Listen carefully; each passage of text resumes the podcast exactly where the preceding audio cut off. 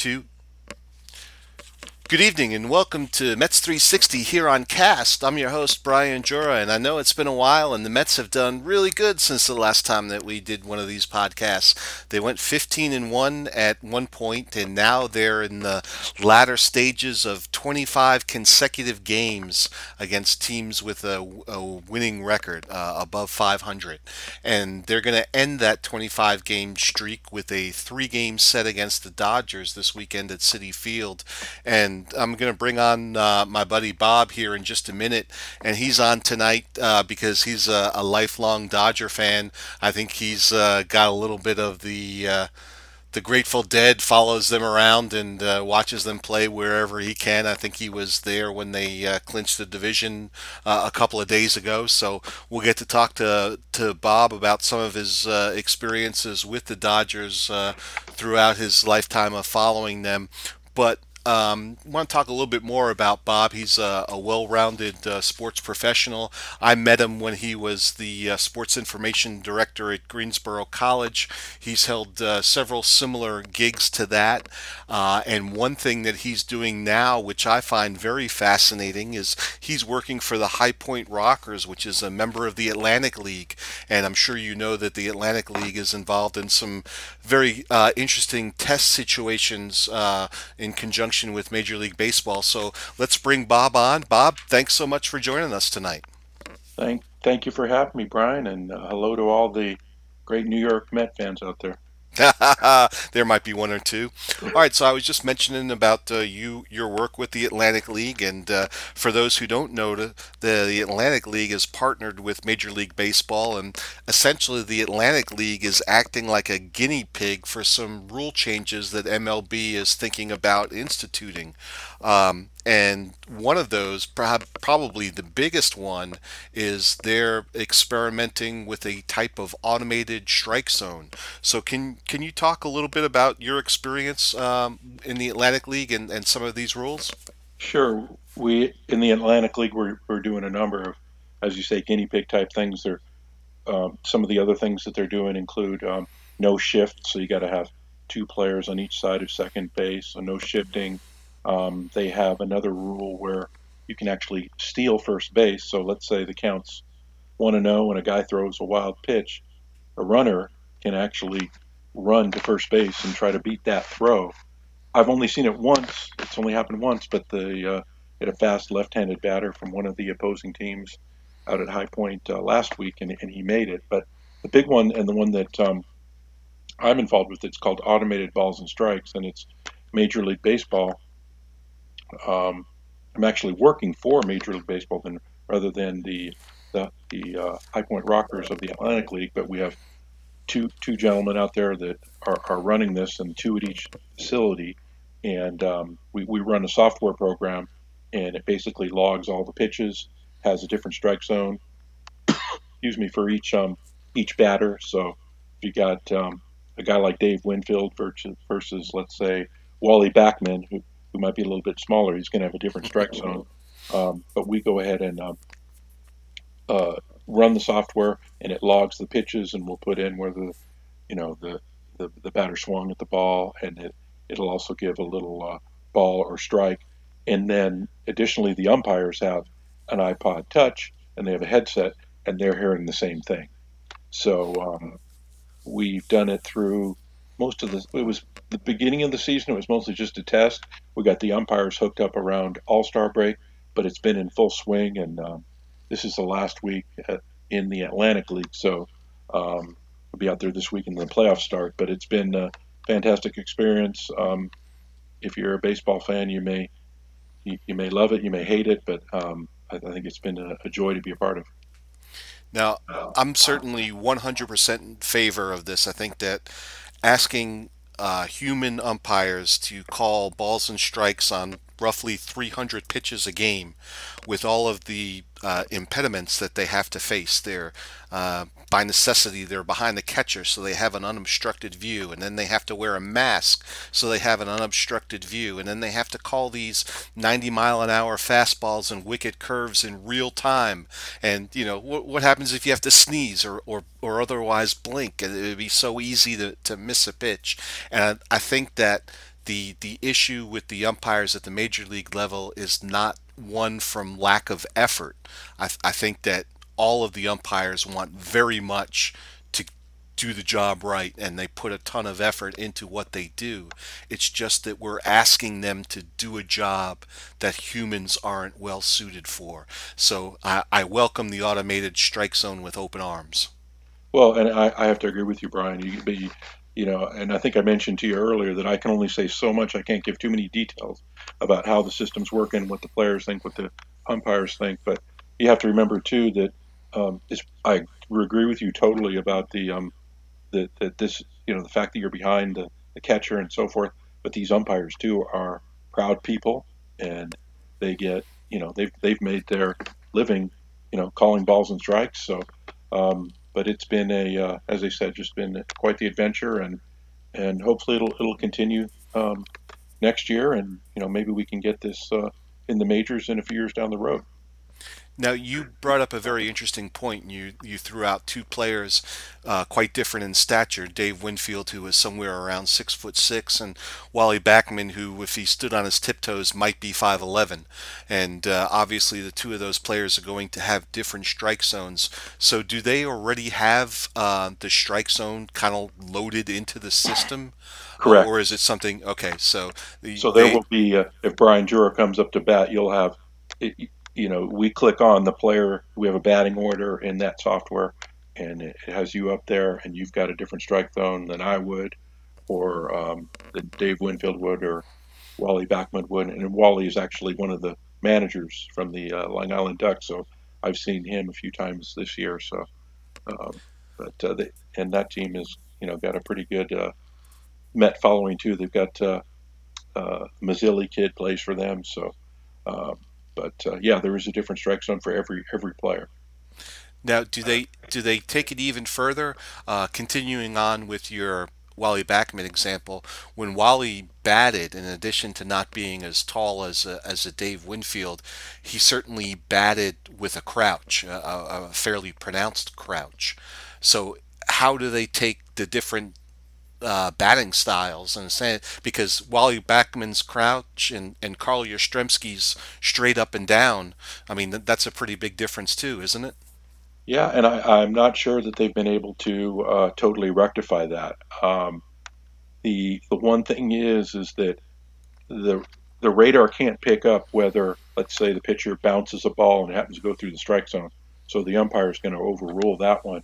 But when they square to bunt too, the umpire can will overrule um, if he needs to, the because you're going to have a different batting style when you do square around a bunt. So the crouch is a great question, and it's one that's probably going to have to uh, to be looked at down the road. Now, I, I know that you're uh, limited somewhat in, in what you can answer, but I know that I read previously that the the umpires receive the uh, the automated strike zone, you know, whether it's a ball or a strike, but uh, they have, from what I read, they have the discretion to um, overrule that regardless of whether the ball bounced like the the instance you just gave or if they just feel like no i'm sorry that was a strike um, well, I think they're trying to get to where they're not over, you know, they're not overriding. You, you may get an umpire who, who, uh, you know, sees some egregious errors, or the the radar may be a little bit different one night. But um, uh, they really want they want him to try to incorporate the, the system. But like if there's an egregious error, then uh, they, they, you know they, the umpire may overrule it. Now I'm trying to recall what the length of the contract between the Atlantic League and, and MLB was. Was it a two-year deal or a three-year? Do you know? I'm not totally sure, but I believe I believe it's a two-year deal. So this system will be in place again next year in the Atlantic League from the start of the season, unlike this year where it was the second half. Is that your understanding? That's my understanding. Correct. Well, this is a a, uh, a fantastic. It, it, it's like being on the new frontier uh, of baseball, and, and I know that you mentioned some of the other ones that they're doing. You know, they're they're working hard to find a way to to make the Billy Hamiltons of the world worthwhile with that stealing first base thing. So, I mean, I don't I don't mind that one so much. I think the shift one is a little bit ridiculous, but you know, sometimes you have to try things, and and maybe something that sounds great on paper doesn't work in reality, and and uh, vice versa too, I suppose.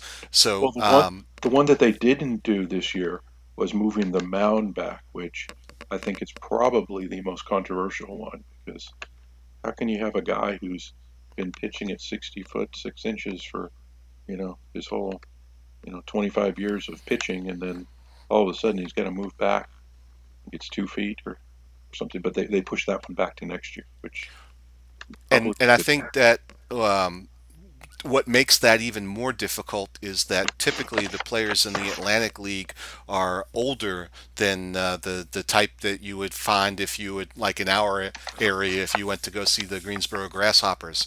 You'd probably see kids who were 21 22 there while if you went to see a, a Rockers game you'd probably see guys who are 28 or 30 that's so a that's a great point and one of the things that I was um, a little bit uh, surprised about was how, let's say, long in the tooth these these these guys are. They're they're in the Atlantic League because they're trying to get you know one last call up to AAA, then hopefully make making it uh, Major League Baseball roster. Um, they might have a couple guys on the roster that are you know um, in their low to mid twenties, but you know most of these guys are you know have been in been in the system. You know, a lot of them made ma- Major League Baseball, AAA, some some single A, a few that have just played it played uh, independent league too. well I mean, I think this is a fascinating subject, and I'm glad we were able to touch base on it. But I really want to talk about the Mets and the Dodgers because uh, you know they're getting ready to play the the big three game series, and for the Mets, it's certainly a uh, a proving uh, ground, if you will, because you know they they've held their own playing these teams who are above 500. But in all honesty, the Dodgers are the class of the National League, and you know it'll be real interesting to see them go head to head, especially given uh, some of their uh, their recent play against the Dodgers.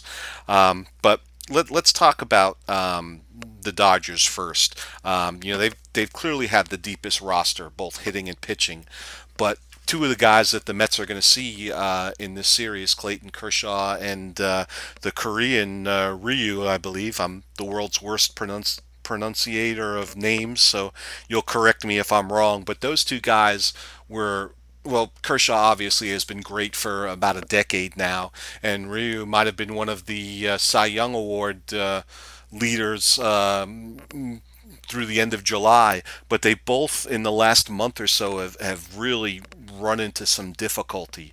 So, what's going on with those two guys in the last month or so? Well, I wouldn't be too concerned about Kershaw. He seems to have sort of settled into the fact that he doesn't have that, you know, 99 mile heater anymore, and he's a consummate professional. He'll be a Hall of Famer, and he really has worked on his, I think, other pitches and game management. And uh, you look at his record. I mean, I, but I, I think that most Dodger fans are are concerned with Ryu, and um, he, I mean, he was fantastic. He started the All Star game and was off an incredible start. And I think that was a surprise that he was so good because he was a back end pitcher for the Dodgers. You know, he, he had battled injuries, but you know he was a number five starter at one point. Came back, you know, was probably starting this year as a third or fourth starter, and just pitched lights out. Um, but being a Korean pitcher, he's got different work habits and so forth. And the Dodgers have been very hands off as far as far as wanting to, you know, change anything with him because you know he's done his own thing and it's worked well. Well, now you got to ask yourself, he's in this rut now. What is it that you know is that has caused him to, you know, be turned into a fantastic uh, starter of an All Star game to a mediocre pitcher, which he's been probably for the last four starts or so. So um, it'll be really interesting to see how he pitches down the stretch. Um, they have Kershaw, they have um, Walker Buehler, and Rich Hill started tonight. He came back. Um, Kenta Maeda has moved to the bullpen. So, um, you know, it's be real interesting to see how Ryu does down the stretch and, and really how, you know, did, is he going to be, you know, he's a starter in the All Star game, has been the number one pitcher. But once the playoffs comes, will the Dodgers put Kershaw or, or Buehler in the number one spot? And uh, I think that's really an interesting thing that we'll get to look at this weekend. You mentioned the injuries that Ryu has battled uh, the last, I don't know, four or five years now, I guess, and I'm wondering if that's one of the the main causes of uh, causes of his struggle now is just that he's reaching an innings plateau that he just hasn't reached here recently, and uh, you know he's he's got to worry about his arm anyway, and then now all of a sudden he's logged what somewhere around 140 innings, and uh, uh, that's a lot. Yeah, it's a great it's a great point, and it's uh, kind of a similar thing that has happened to to uh, some of the Dodgers All Star pitchers of the past, like Alex Wood, or who's now with the uh, Cincinnati Reds, and uh, Ross Stripling, who is uh, a reliever now, who he's just come back from injury too. But you know, you, you get these guys and and you give them the chance to start, and they pitch all these innings and 162 game season um, and and Ryu's, you know, if you know Ryu, he's a big guy. Not only you know is he a tall uh, Korean left-hander, but he's also you know got a, a decent amount of uh, weight around the waist. So he, he doesn't have the greatest physique. So you, you know you do wonder what what is this a is this a health issue? Is it an overuse issue? But um, I, I think the good thing about the Dodgers are they're in a position where they, they can work around it. They've really got a ton of depth in the starting pitching and um, but uh, it would also be nice for them to see Ryu turn it around since he's had such a great year for them, and he's he's on a contract year next year, so it behooves him to uh, have a nice stretch run. Yeah, that, that's something that I think that we should address. You know, we get so used to, to, to thinking of these Asian pitchers as maybe a little undersized and and uh, very skinny guys, and of course the, the poster boy for that is probably Hideo Nomo. Um, the the Mets had a, uh, think he was a Japanese pitcher, uh, Masato Yoshii, who uh, fit that same style. But but Ryu is a, another beast entirely. Uh, perhaps after his uh, MLB career is over, you know he can uh, put on a few pounds and and join the sumo division. Yeah, but he's Korean. That isn't sumo a Japanese? Uh... I I know. I'm be, I'm being a racist pig. I apologize, but he, he he's big. He he, he doesn't yeah. fit the stereotype. Yeah. Now, def- definitely. Um, one thing that that um, you know, as a Met fan, I'm I guess I'm kind of hopeful about is that because the Dodgers have already clinched a playoff spot, how how much effort and intensity are they going to put into this uh, into this series? I think it's a lot more important for the Mets, obviously.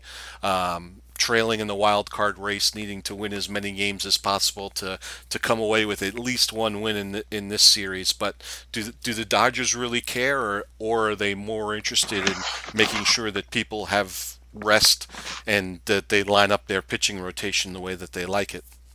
Well, I think that it's it's a bit of a mix of both of them because they've only they want to keep that home field advantage and they've only got a three and a half game lead on the Braves. And the Braves have really uh, they uh, took it to the Dodgers in the series uh, earlier uh, you know um, this past month. So um, I think they're playing for that. You've also got guys who are playing for a postseason roster. You know Jedd Gyorko can he get on that roster?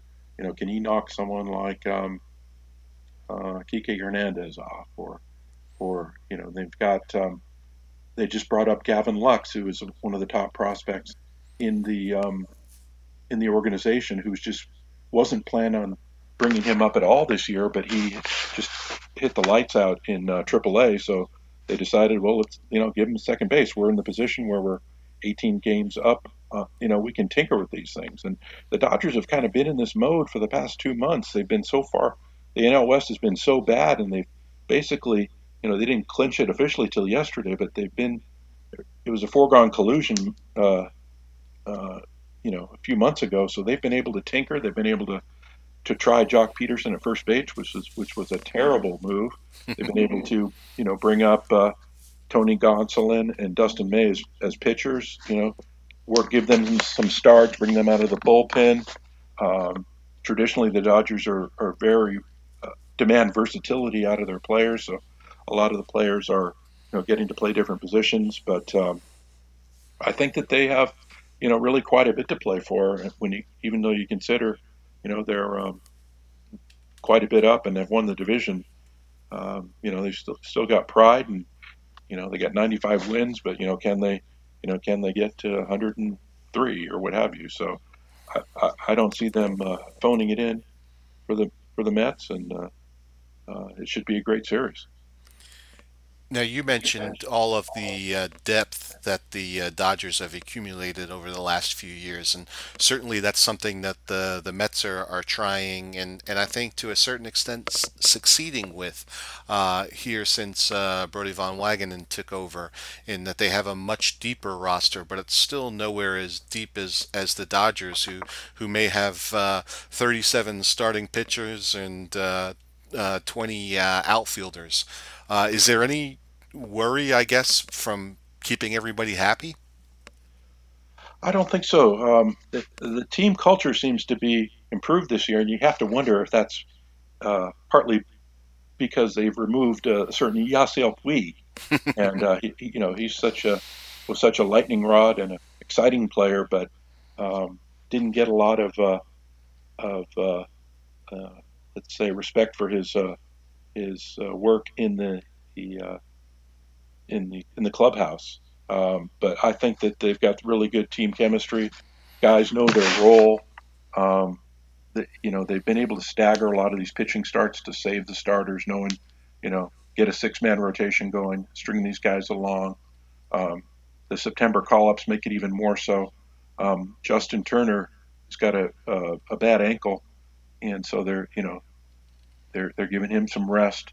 Um, but uh, the, the, the one weakness of the Dodgers is uh, is relief pitching. I think if there's anything that's going to come back to bite them, um, that that's probably what, what it's going to be. I don't see uh, offense is, is stellar, defense is very good, starting pitching is good, um, but the, the bullpen has been the, really the bugaboo for the team.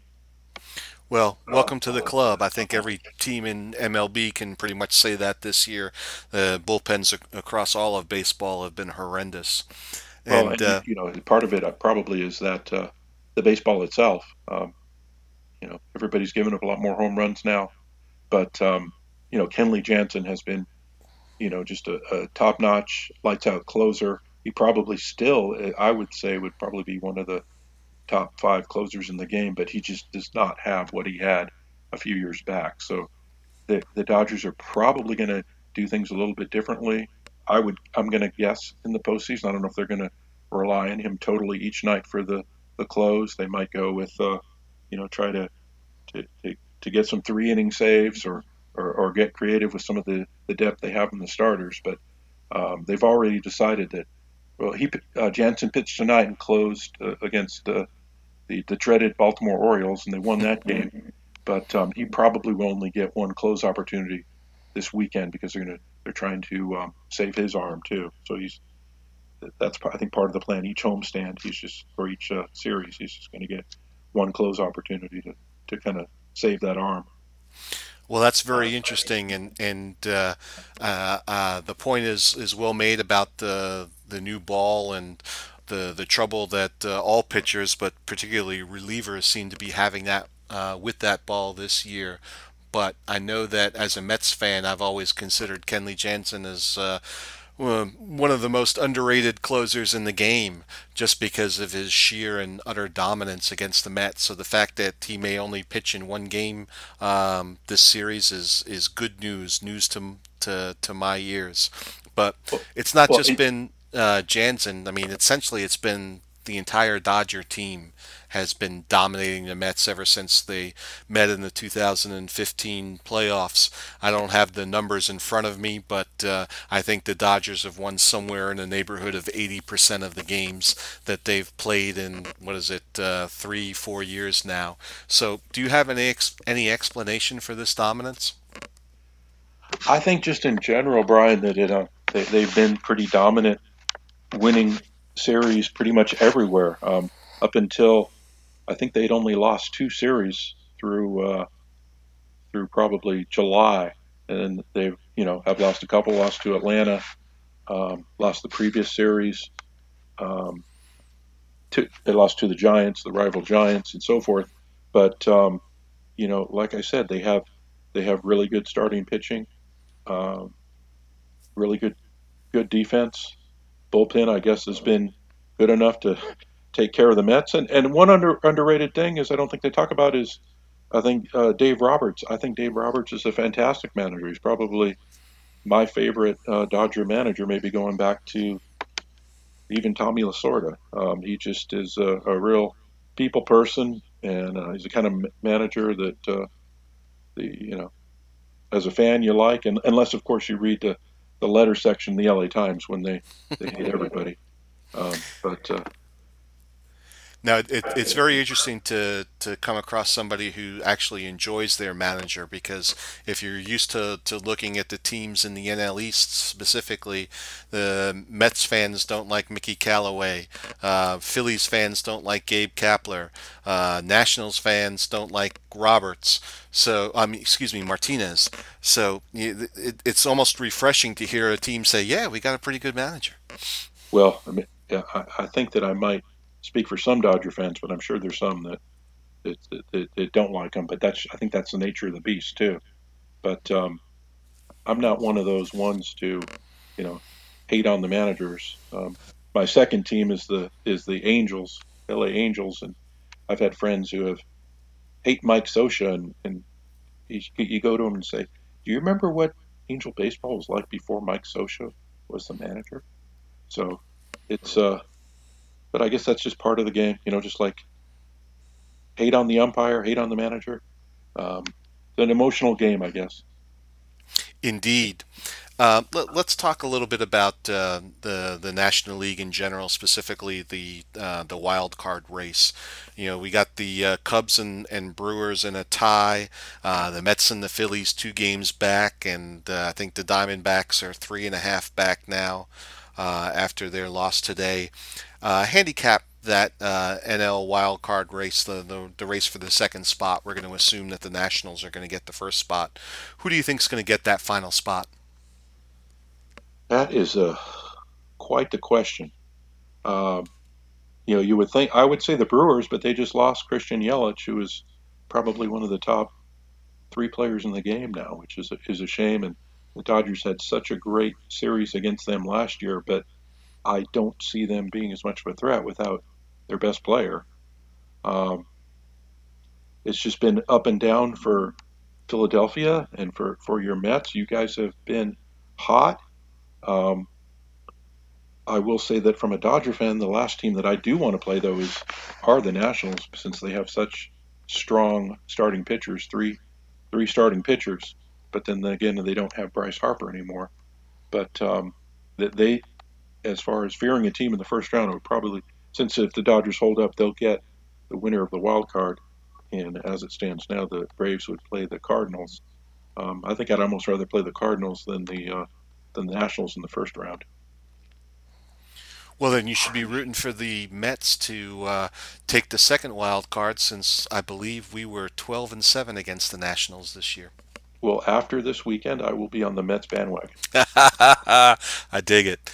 So, um, who do you think uh, of that group of teams that we were just talking about? Who who do you think is the the the weakest link, if you will? You know, you Brian, I'm going to have to say you probably know these teams a lot better than I. I've got none of. I'm going to have to say that uh, probably the weakest link might be. I'm just not sold on the Phillies, even though they have Bryce Harper. The Phillies, uh, who uh, played as well against the Mets as the Mets did against the Nationals. I think the Mets are single-handedly keeping the Phillies in this race, um, but they have such a good offensive team and such a disastrous pitching staff, and you know they they they might make it to the wild card. They uh, they might win the wild card game, but they would have zero chance of winning any kind of series where you know someone besides Aaron Nola had to pitch for them. Their their, their pitching is just uh, it's a dumpster fire. So I, I mean I think that the the only answer really there is the Phillies or, or the Diamondbacks. The Diamondbacks were kind of an also ran, and then I don't know what was it they they they won something like 13 out of 14 games, something like that, while the the other teams were scuffling a little bit, and they were able to jump into the race. But Well, you know they just came into New York, and the Mets swept them in four games. So um, yeah, the and Diamondbacks uh, took took a series from the Dodgers too, and uh, that uh, Archie Bradley looks like a totally different pitcher than earlier in the year. Um, and uh, but yeah, kind of surprised to see them right there. What about the Cubs? We the Mets just played a, a series against the Cubs, and the Mets have been a, a, pretty good home team this year, and they're they're they're improving on the road, but they're still under 500 on the road, and and the the, the Cubs were uh, very similar. Uh, they were a very poor road team. So what did they do? They came into Citi Field and swept three games uh, against the Mets. I mean, they've had uh, a little bit of uh, injury problems, but I thought their pitching uh, was was better than than I was anticipating it to be. So it'll be real interesting. I I know that uh, Zobrist is back now, and uh, I believe it was uh, Anthony Rizzo didn't play in in the Mets series either, and he's back now. So they've got their uh, or close to their full contingent. I guess Javi Baez is uh, on the shelf right now. So, um, but you know they they they controlled their own destiny, and then they go out to San Diego and they lose two uh, against the Padres team that they they really should have beat handedly. So um, I don't know. And we were talking about managers before, and and the Cubs have somebody who I think that the majority of people think is a good manager in Joe Maddon, but they seem ready to uh, part ways with him, which uh, it seems very surprising to me. So Maddon may leave, and Bochy's going to be leaving the San Francisco Giants. Uh, and So Bruce Bochy, I believe he was there for all three of the uh, the Giants World Series uh, uh, wins ear earlier in the decade, but he's got a losing managerial record. Um, so it'll it'll be real curious to see um, when his time for the Hall of Fame comes up if they they look at the oh he's the guy who who drove the Giants to to three World Series titles in five years or he's the guy who couldn't even make a 500 record. that's a that's a great point. And boy, they they have been uh, pretty bad. And uh, you, you spoke a little bit earlier, but last year I was able to, as it worked out, I went to the season finale when the Dodgers were were you know battling the Rockies for the National League West, and I was out in San Francisco to see the Dodgers sweep the um, the uh, Giants, which was beautiful because I had so many of my friends from San Francisco Bay Area with me. But uh, boy, they were they, they really they really hit uh, rock bottom. And uh, but what a beautiful park and what a beautiful weekend that, that was for me going three and zero. Now, I believe that the uh, the Giants uh, reached over into the uh, the Dodgers and uh, picked an ex-Dodger to be their their team president or general manager, whatever his title is, Yes, and it, it'll be real curious to see. Uh, you know, he was kind of in a in a bad spot at the trading deadline this year because I think approaching the deadline, they were, thought they were going to trade some of their established stars, most particularly Madison Bumgarner. But then they went on a hot streak and they looked like they might make the playoffs and they really couldn't do that trade and then they fell off and now they're stuck holding the bag as it were. So it'll be real interesting to see how the the Giants pursue their their rebuild and if they try to do something similar to what the Dodgers did. Yeah, I think they're going to be probably regretting that decision because um, I think it was a little bit of smoke and mirrors to get him there, and he went on a bit of a run, and then after it seems like right after the trade deadline, they went you know right back downhill, and uh, they don't have a deep farm system and are you know not in a in a great place. So they probably could have used some of those uh, assets, uh, you know, in dealing uh, Bumgarner or or uh, their, their uh, relief pitcher Davis, I believe. Uh, the the lefty, I'm I'm drawing Yeah, a blank on his name yeah. right now. Uh, Smith, is it? Will Smith, that's right. Will Will, uh, yeah, Smith. Yeah. He was he was on the, but they held on to both of them. But you know, it's also good for for it would be nice to see Bumgarner spend his whole career with the uh, you know with the the organization, as I hope Kershaw does with the Dodgers and Syndergaard maybe does with the Mets. It's kind of nice to see that too. It's always tough to trade an, an icon, and and I mean we have to be honest. Bumgarner is an icon out in, in San Francisco, so it's very tough to to deal away one of those guys. And then you put the fact that at the time of the deadline, he, he was you know the Giants were were in a position, you know they they it's it's not like they were 30 and 70. I mean, they were right there. So I just think that uh, those two things combined together, you know, kind of forced their hand.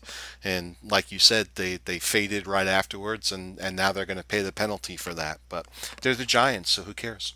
Right.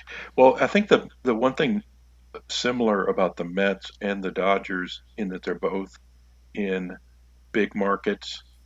You know, when when Frank McCourt sold the Dodgers, the Dodgers had to make some trades to get some players because they were, you know, decimated, and they got Hanley Ramirez and and uh, Adrian Gonzalez and these stars because they needed they needed someone to compete, and they, they you know they spent the money, um, had a huge payroll to try to be competitive because you know if you're if you're the Dodgers, you're wanting 3.5 million fans to go through the turnstile. So there's that demand that you can't you can't be a 65 win team. And I think the same is similar with the Mets. You know, you you you won't let the team be terrible. You demand that you know if they got a chance or uh, to compete, you know, you want them to compete. Well, um, that brings to mind several different things. And then, of course, um, the Dodgers were extremely fortunate in that they were able to get rid of their less than desirable owner in Mr. McCourt, while the Mets mm, are still stuck with the Wilpons. You know, the hope was that the the Madoff scandal, the Ponzi scheme would be their downfall, but it didn't turn out that way. And uh, the Wilpons, you know, they're, they're not as well funded as perhaps some other owners are, and they don't have the vision to uh, spend money to make money. You know, they've they've uh, they've got a you know a, a bottom of the top one third type payroll. They probably got they're probably in that tenth or twelfth range, and the Dodgers are you know in the top three, and and that's certainly where the Mets should be top five at least. But uh, you know the the Dodgers in a sense can outspend their mistakes, and and the Mets can't do that. Well, the, and the the thing about the Dodgers is they're now, you know, they, were during those years I was talking about, the beginning of this seven year NL West run, they they were number one payroll in baseball because they had to have a lot of dead money to get these other players and so forth. But now they're they're being a lot more more frugal. You know, they're not. You know, they didn't get Bryce Harper, uh, didn't want to sign Manny Machado, thankfully. Um, you know, and they're, doing things more uh, with a little more uh, fiscal responsibility, and they've got more of just the team chemistry. They went out and you know instead of getting Bryce Harper, they got AJ Pollock, who I think kind of struggled and got hurt at first, but you know then they had one of their uh, rookies come up, Alex Verdugo, and just play phenomenally. And he's he's um, he's been hurt too, so hopefully they'll get him back for this stretch run too. But um, you know they've just had a lot of different players who can who can step up and and perform. In addition to having an MVP caliber uh, player like uh, Cody Bellinger. You know, let, let's talk about Bellinger for just a second. I he was he was very good last year, but it seems like the the improvement he made from last year to this year is is just it, it's amazing. I mean, I don't even know what other word you, you can talk about. And not only is it offensively, it, it's defensively too. And it seems like you can put him pretty much anywhere on the field, and and he excels. Tell me what you see when you watch uh, Bellinger. Well, you mentioned uh, you mentioned it, Brian, but one thing you didn't mention was he's also the fastest player on the team too. So, I mean, you talk about your five-tool players. I mean, I think he's got all-star caliber if they play him at first base or in the outfield, and he's versatile. So they've been playing him in center field lately. Um, but he is just you know a fantastic player to uh, to have on your team, and um, you know that putting him in the outfield, you, you get a chance to you know get a David Freese in the lineup, who is just he, he's a guy who who's got to be on the postseason roster. He's just been so clutch. Um, Max Muncy's another guy who's just been great, uh, and uh, if you look at the Dodgers' batting average, it's not that great. But look at the on base percentage. A lot. Of, they, they, really these guys really work the counts. Um, you know, they got a game plan, and um, you know they hit a lot of home runs as well. Now I'm I'm trying to to pull up the the stats for Bellinger right now, and perhaps the thing he has tailed off a little. I think he I think he's only hitting 309 now, but you know he got off to that incredible start. He's 305 now, um, but he's got a 1.04 OPS um, and slugging 633 with 44 home runs, so um, 107 RBIs. So yeah, those are definitely MVP type numbers. And then Yelich goes down. Um, who would the com- competition be at this point? Or, well, uh, I mean, I, I think it. I think Bellinger is going to win easy, but I do think that uh, uh, Marte in, in Arizona deserves some consideration for his season, uh, as well as Freddie Freeman. I don't think Freddie Freeman has, has gotten. We get so used to like, oh well, you know, yeah, that's just Freddie Freeman. That's just what he does. But he, Freddie Freeman is having a, a remarkable season and, and is certainly worth some uh, some MVP votes. But I've I've got Bellinger's Fangraph page up. And the the thing that um, I guess stands out to me is what an incredible um, uh, improvement he made in in his strikeout rate. La- last year he, he struck out nearly 24% of the time, and, and this year it's, it's just uh, a shade over 16%. And uh, players just don't do that. you know, uh, to to have the type of year that, that he's having and cutting his strikeouts too. Uh, it, it's simply amazing, and uh, you know maybe that uh, goes a long way to uh, explaining uh, a 160 point increase in his slugging percentage. So I mean, he he he single-handedly won I think one or two of the games when the the Mets played uh, out in L.A. earlier in, in the season. Um, fantastic player, a joy to watch. He, he definitely is, and um, Corey Seager has really come on of late too. He I thought he was the Dodgers' best position player last year before he got hurt, and he has uh, he had a two homer game earlier this week.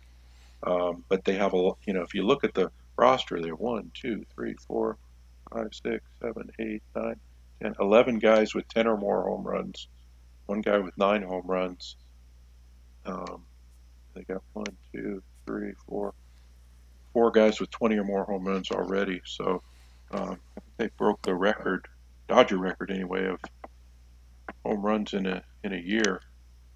Uh, so, but I guess that's the that, that's the thing of baseball. Hopefully, we can maybe get those seams not wound quite as tight last year because I think all of us prefer baseball with the maybe a, a few a few fewer home runs. There you go. Now you mentioned uh, the Dodgers' great streak ever since they got rid of McCourt, and was it seven straight uh, NL West uh, um, titles, I believe. That's correct. So the the uh, the the flip side of that is you don't want to be the the 1990 Braves where you you make the playoffs every year, but you barely ever make the World Series and you only win one. So is this year a failure if the Dodgers don't win the World Series? Well, my, my San Francisco Giant fans who, who rib me all the time will say it is, but I I don't look at it that way. I mean, the, baseball season's a long season, and if you have 100 wins during the year, if you make it to the World Series, I was fortunate enough to go to my first World Series games last year in Boston, and they lost the game I went to, but it was still, you know, for me a, a, a great year. I think they're gonna they're gonna break through. Hopefully this year. I, I honestly thought this year's team was the most talented team. Um, a little concerned lately just in the pitching, but you have to wonder, you know, as part of that, the fact that they've you know pulled away. Um, but uh, you know, my glass is half full. I don't think that the Buffalo Bills fans from the was that the 1990s are, are mm-hmm. a bunch of losers, and uh, they, they, brought a lot of uh, joy and, and wins to, to, to their fan base. And uh, um, I mean, if you get if you get to so it's been since 1988. That's a lot of years, but you know they've they've had a lot of postseason um, a postseason uh, experience, two straight World Series. I think they're going to hopefully do it this year. If not, it you know that day is going to come. It's not like a, the drought that the Cubs or the, the Red Sox had, but uh, it, it, will come. All right, so uh, give me a prediction for our upcoming three-game uh, Mets Dodgers series. What do you see happening? I see the Dodgers taking two of three. What about yourself, Brian? Well, you know, as, as, a as a Met fan, we need to win at least one. You know, we had uh, the the Mets had a, a, very good streak, and then uh, hosted the Braves and the Cubs in back-to-back series, and got swept in both of them. And you know that certainly took a lot of wind out of their sails, and they've been trying to make up that ground ever since. And I think the last thing they need to do is is square off against another top opponent and then get their lunch handed to them. They need to be competitive and they need to come away with at least one win. You know, my my hope is that with uh, like we mentioned earlier with Kershaw and Ryu, maybe scuffling a little bit, that uh, maybe they can steal one of those two games. That'd be nice. And and if they were somehow to to win two games, that would be uh, the, that would put me over the moon. What about the uh, what's the status of this? Long ball hitting fellow named uh, Alonso. Um, you know, he he. Uh, everybody knew that he had the power to do this, but the concern was that Major League Baseball uh, pitchers were going to be able to exploit him, specifically with up and in pitches.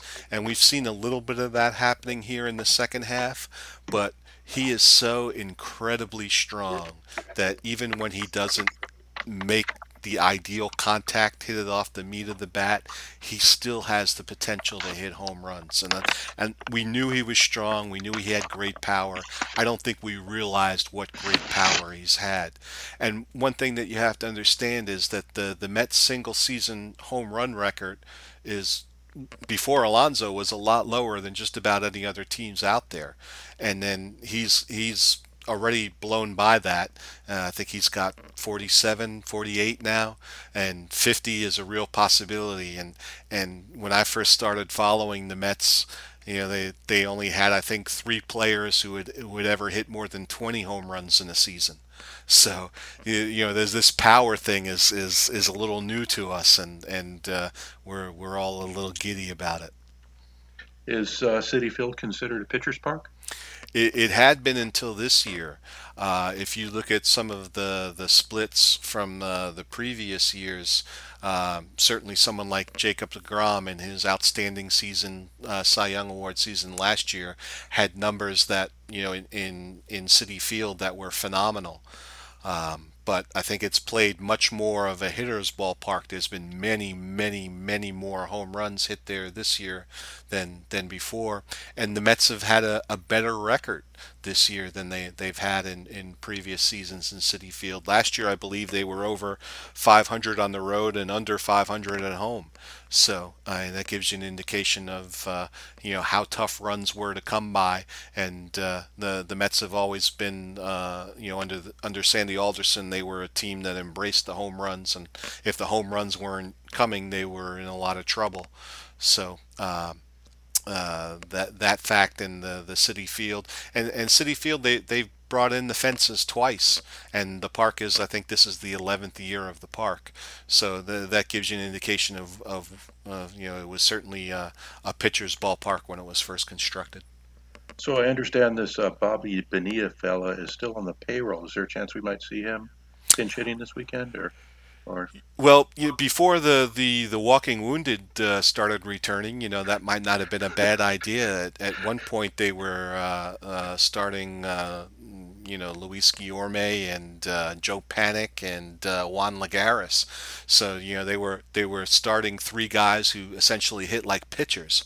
So, but you know, we've gotten Jeff McNeil is back from the Uh, from the injured list as well as Robinson Cano and Brandon Nimmo. So the, the, the Mets are, are relatively healthy. And, you know, everyone likes to use Bobby Bonilla as a punching bag and the LOL Mets and, and all of that. But I think there, there's two things that are really important to keep in mind. And the first is that they restructured that contract and the money that they freed up allowed them to get Mike Hampton, who took them to the World Series. And then Hampton left the following year as a free agent, and the compensation pick that they got for Mike Hampton leaving was David Wright. So, you know, that worked out pretty well for the Mets. And the well, other thing is that all teams have contracts that are like this.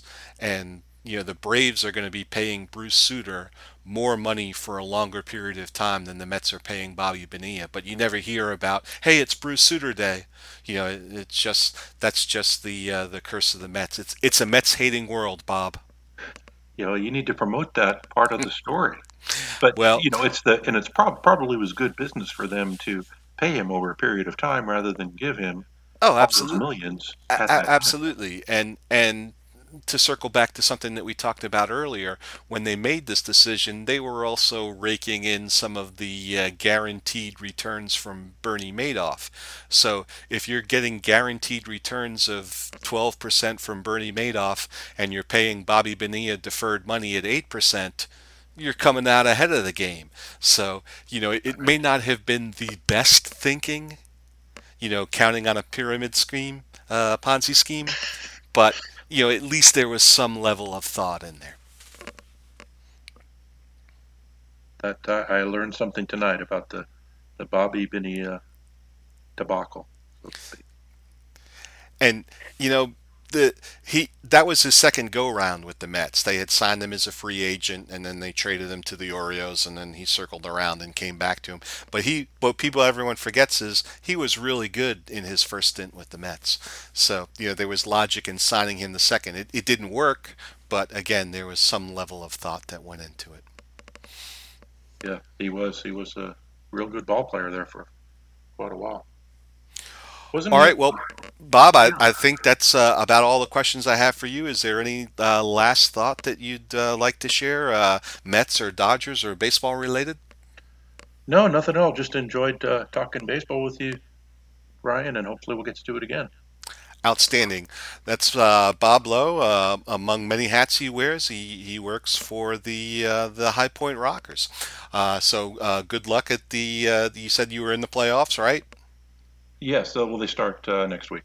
All right. Well, go Rockers. And And let's uh, uh, let's uh, if, the, if the Mets make it to win that wild card, let's get back on and do a quick one before the the series if they happen to come to LA. count on it. Okay, All Brian. right. Thanks so much, Bob. All right, have a good night. Good night, everyone.